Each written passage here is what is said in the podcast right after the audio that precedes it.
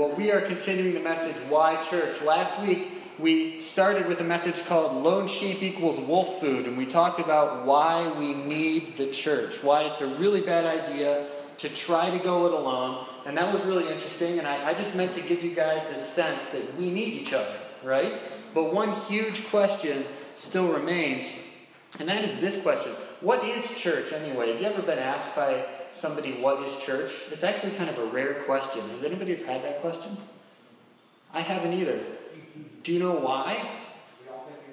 Because we all think we know what it is. Man, thank you, Chris. And that is so dangerous because most people just think it's this, but it's not this. Right?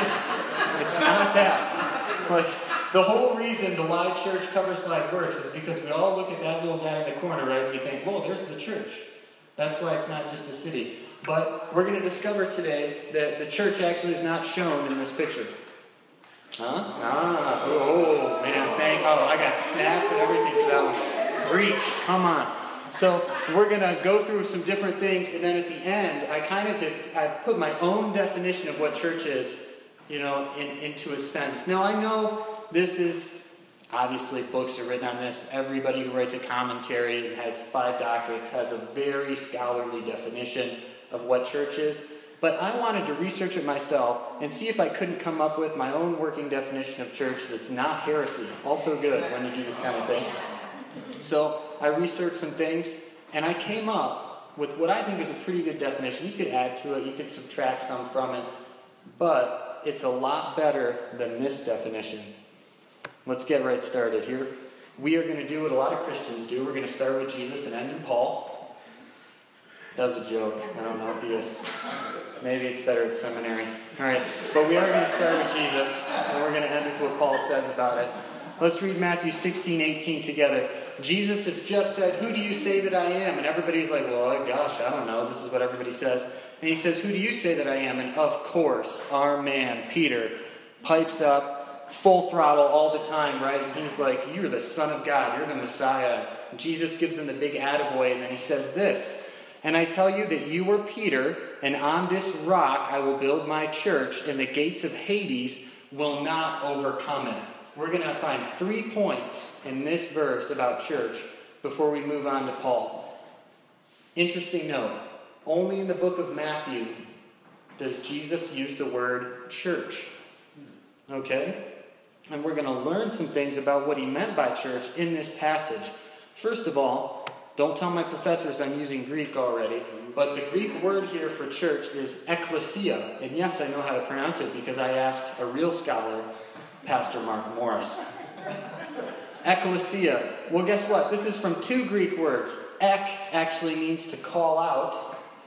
And then the second word is a derivative of another one that means an assembly, an assembly of people.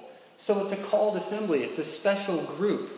Now, not only is it a popular meeting or a group of, of people, it has a particularly religious significance, although it doesn't have to. In Christian circles, it absolutely does. And the way Jesus is using it here does have a religious significance. How do we know? Because a lot of people in Jesus' time spoke Greek. And they had the Old Testament, which was written largely in their own language, and they were translating it into Greek. And we have some copies of the Old Testament. And in passages where they talk about the assembly of Israel, the people, they use this word, the ecclesia. So it's a gathering of people.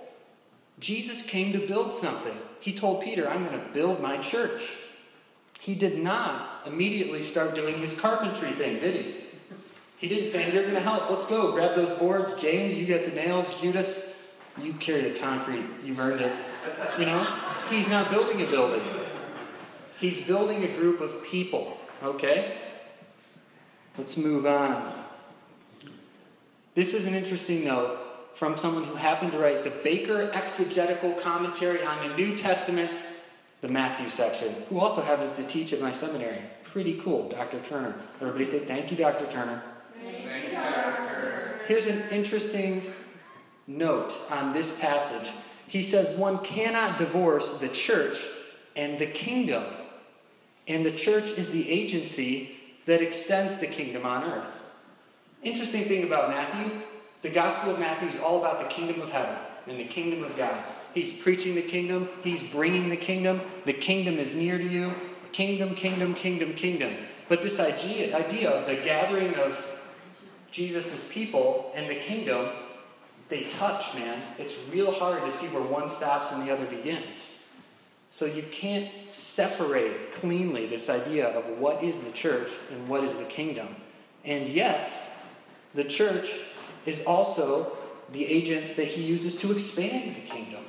So it's an interesting note on this group that Jesus is building. Come on, Google. Yes.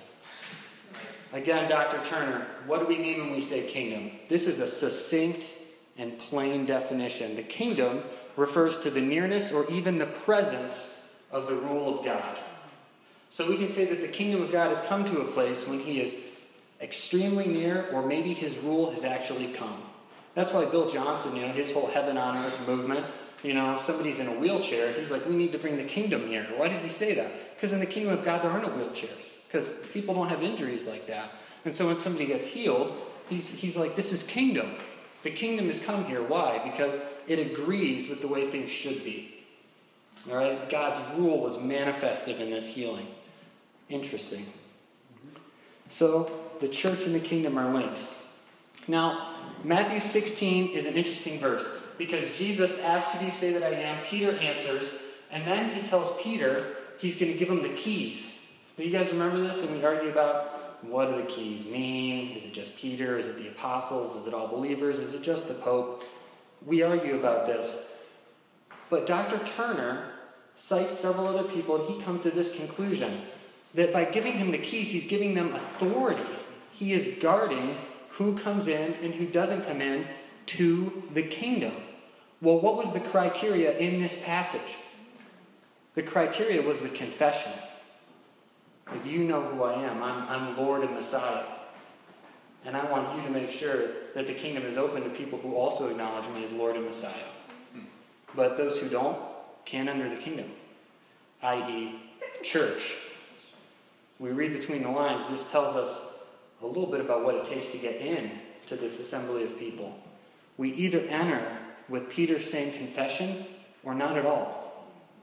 You don't enter the church by coming in those amazing, relatively new, shiny glass doors. Thank you, Mulder's Glass. We needed those for years. I'm still happy when I look at those doors. But you don't come into the church by walking in those doors. You come in by the confession. Yeah. Let's move in. The church is offensive. No, wait, hold on. Offensive. There we go. Although to some, it is both. we learn from this passage that the gates of Hades will not prevail against the church. Why are the gates, which don't move, why are they in conflict with the church?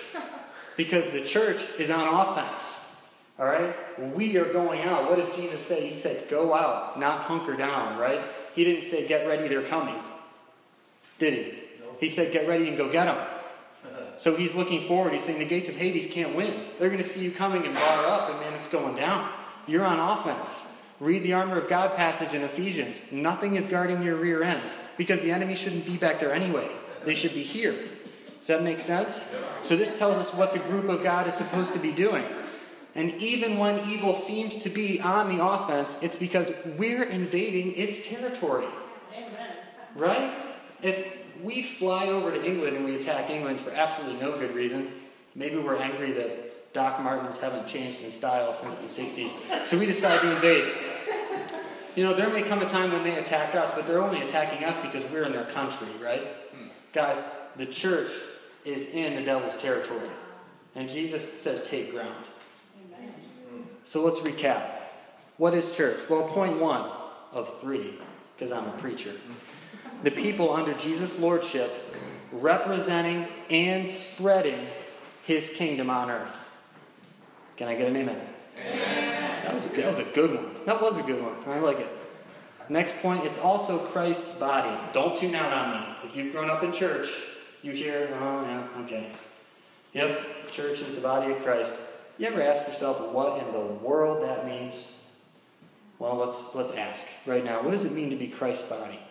Well, the first part is this body's got a head and it's got a body. Jesus is the head.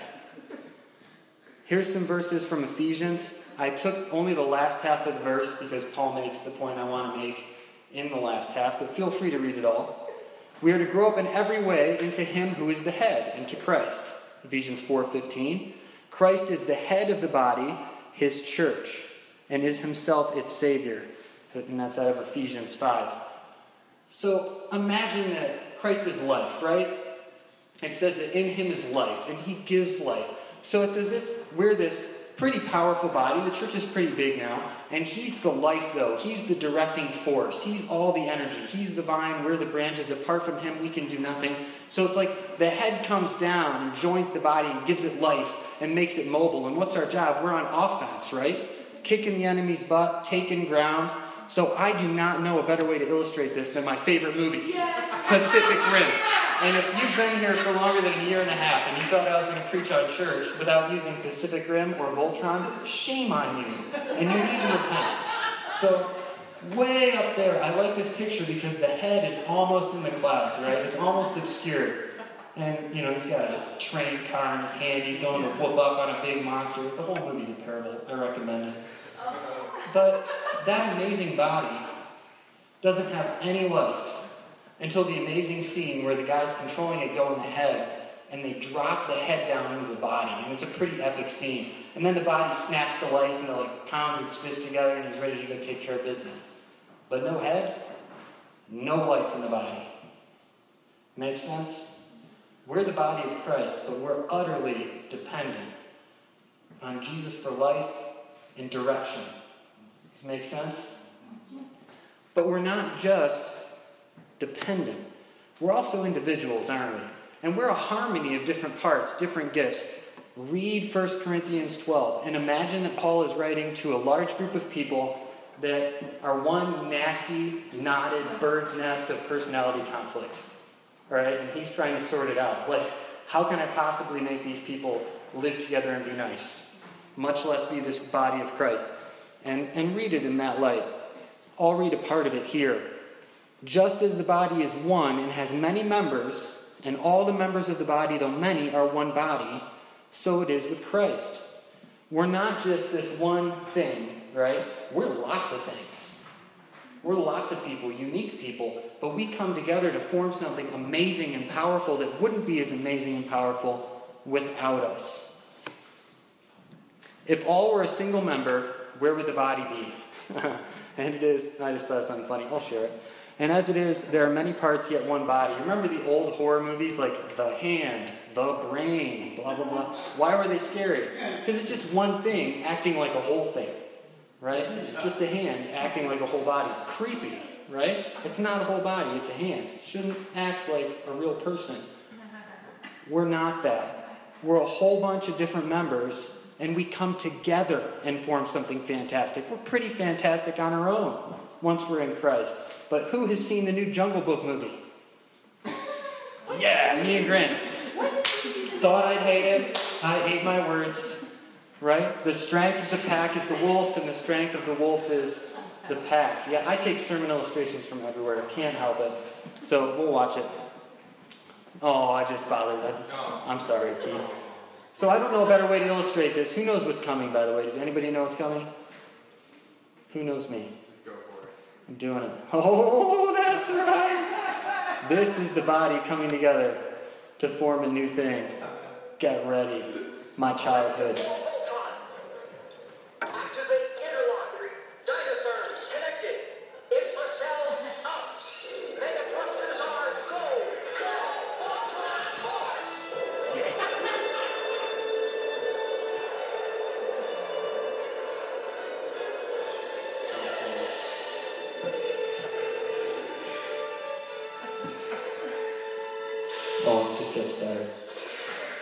Look at the lightning. Just imagine its glory.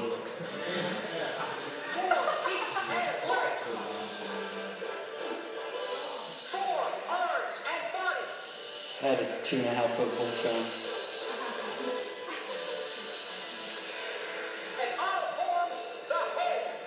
It's beautiful. It's like they're reading scripture.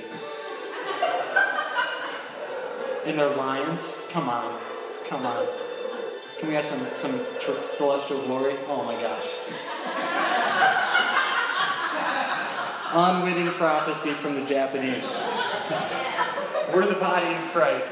Pretty, come on, that's pretty good. I know, I'm cheesy. I can't help it. It's all right. So the head is distinct. We need it for life, but we also bring something to the table. But have you ever thought about what it means to be Jesus' body? Jesus said something so audacious when he was on earth, they remembered it, and when he was on the cross, they mocked him with it. He said something that shook the very core of their existence. He attacked what their lives and their city revolved around. He said, Destroy this temple, and I'll build it back again in three days. What was he talking about? His body, himself. Now we're the body of Christ. Guess what that makes us? Together, collectively, sacred space. We are sacred space. The group of people God is building is sacred space. This is out of 1 Corinthians 3. Don't you know that you're God's temple? And that you there in the Greek is a plural you. It means y'all in English. Don't you know that y'all doesn't sound as scholarly, but it's true. Y'all are God's temple. And that God's Spirit dwells in you all. If anyone destroys God's temple, that means by bringing division and disharmony to the group here, guys. If anyone destroys God's temple, God will destroy him. For God's temple is holy, and you, plural, are that temple. Division gets no second chance. Actually, it does get a second chance in the Bible, but it gets no third chance. They're like you warn somebody who's divisive once, and the second time you drop the hammer. Like you don't find that kind of harsh language about almost anything else in Scripture. But division is a big, big deal. Because this is the temple we're talking about. If you're Christ's body, you are sacred space, individually, but also this, even more so. This is God's sacred space. I've managed to get out of presenter view, and I'm back. I love Google. Praise Him. So, what is church? We're the people under Jesus' lordship representing and spreading His kingdom on earth, and we are the sacred physical representation of Christ on earth. And there's more. We are also a unity. Very rarely in my life have I ever wished I had a larger platform. You know, I don't want to be famous. I don't want to be on TV. I'm never one of those guys. But this burns in my heart so furiously that I almost wish I had a literal soapbox and a megaphone. We are a unity, okay? I touched on that just a second ago with the division point, but this is something we have to realize. There's a lot of talk about unity right now because there's a lot of talk about division, okay? But reality is not something we are striving for. Unity is not. Unity is a reality, it's not an ideal. It's the reality, not the ideal. And here's what I mean by that. When God is sitting up in heaven looking at his church, he doesn't see a dismembered body that he wishes would get together. He sees one unified body that he died to make, and he wishes we'd act like it. Huge difference. Small change, huge difference. It's a reality. Let's read Ephesians. For he himself is our peace. He has made us both one and has broken down in his flesh the dividing wall of hostility. Let's pause. When Paul says both here, he's talking about the division between Jews and Gentiles. So read that the Jews and every other people group in the entire world. So even though he's saying the two, he literally means everybody. Everybody in the world. He broke down the dividing wall of hostility by abolishing the law of commandments as expressed in the ordinances, that he might create in himself one new man. Somebody say, one new man. One new man. In place of the two, so making peace, and might reconcile us both to God in one body through the cross, thereby killing the hostility. Killing the hostility. Unity is the reality. We don't strive for it like it would be really nice if we could get it because that's the ideal. It is what we realize and then act in accordance with. We are unified. The early church took this to an extreme. And David Guzik's commentary on the Blue Letter Bible, he's not a super scholar, but he is a pastor. And he has some excellent pastoral things to say about this chapter. I'm going to share some quotes. This is from him. The early Christians thought of themselves as a third or new race. This went so deep that the way they understood, like, my whole life as a Jew, I've never wanted to associate with you Gentiles. And the Gentiles have resented the Jews because they were snobby and weird their whole life. Now they're together under Christ. The only way they can reconcile that is by embracing Ephesians with all their might and saying, We're something new. We don't have to worry about all that. We don't have to sort it out because those people are dead anyway in Christ, and now we're this new thing. They recognized that they were not Jews and not Gentiles, but one new man, embracing all who are in Jesus. You know, I do not have the answer for the, I think, is the intentional reflaring of racism in America.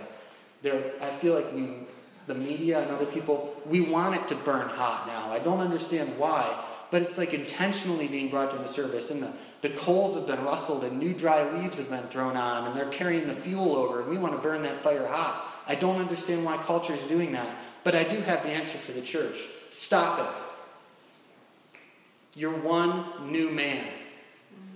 One new man. Focus on that. Here's another quote that'll help us. And Guzik is quoting another commentator named Wood.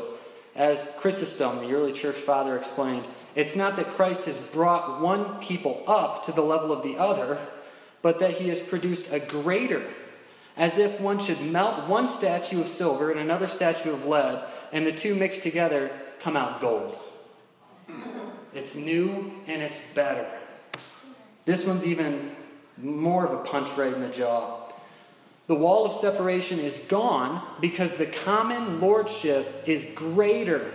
Somebody say greater. Greater, greater than any previous division. If the lordship of Jesus Christ is not greater than any difference, and these next few sentences, I want you to know that I endorse them 150%. And if you don't like that, we should talk. If that lordship is not greater than any difference you have with others, be it political, racial, economic, language, geographic, or whatever, then you have not fully understood what it means to be under the lordship of Christ. If your world is not revolving around that sun, your world will collide with someone else's world in the church because you are orbiting something you have no business orbiting. That will not guard the unity of this body. The only thing we can orbit around is our identity in Christ as a new man. Does that make sense? That's how we get unity in the church. We latch onto that reality and we do the hard work of finding out what it means to live that way. Amen? Amen. Amen. So, church is. Church is a group of people, citizens of and expanders of the kingdom of God. We are Christ's body. What does that mean? Physical representations of Him on earth, a harmony of parts, and sacred space. We are a new and unified people. So let's scrunch all that together and let's come up with our very own unofficial New Day Vine definition of church. Here we go. The church is the sacred gathering of God's people who confess Jesus as Lord and Savior. The church represents and extends God's kingdom on earth as his very body and lives in unity as one new people under his authority. It is not a dang building. Wondered if I should put that last sentence on there, and I decided yes, yes, I should. Yes, I should. So when people ask you, what church do you go to? Maybe we should give them the answer that Paul would have given I meet at the church that meets at.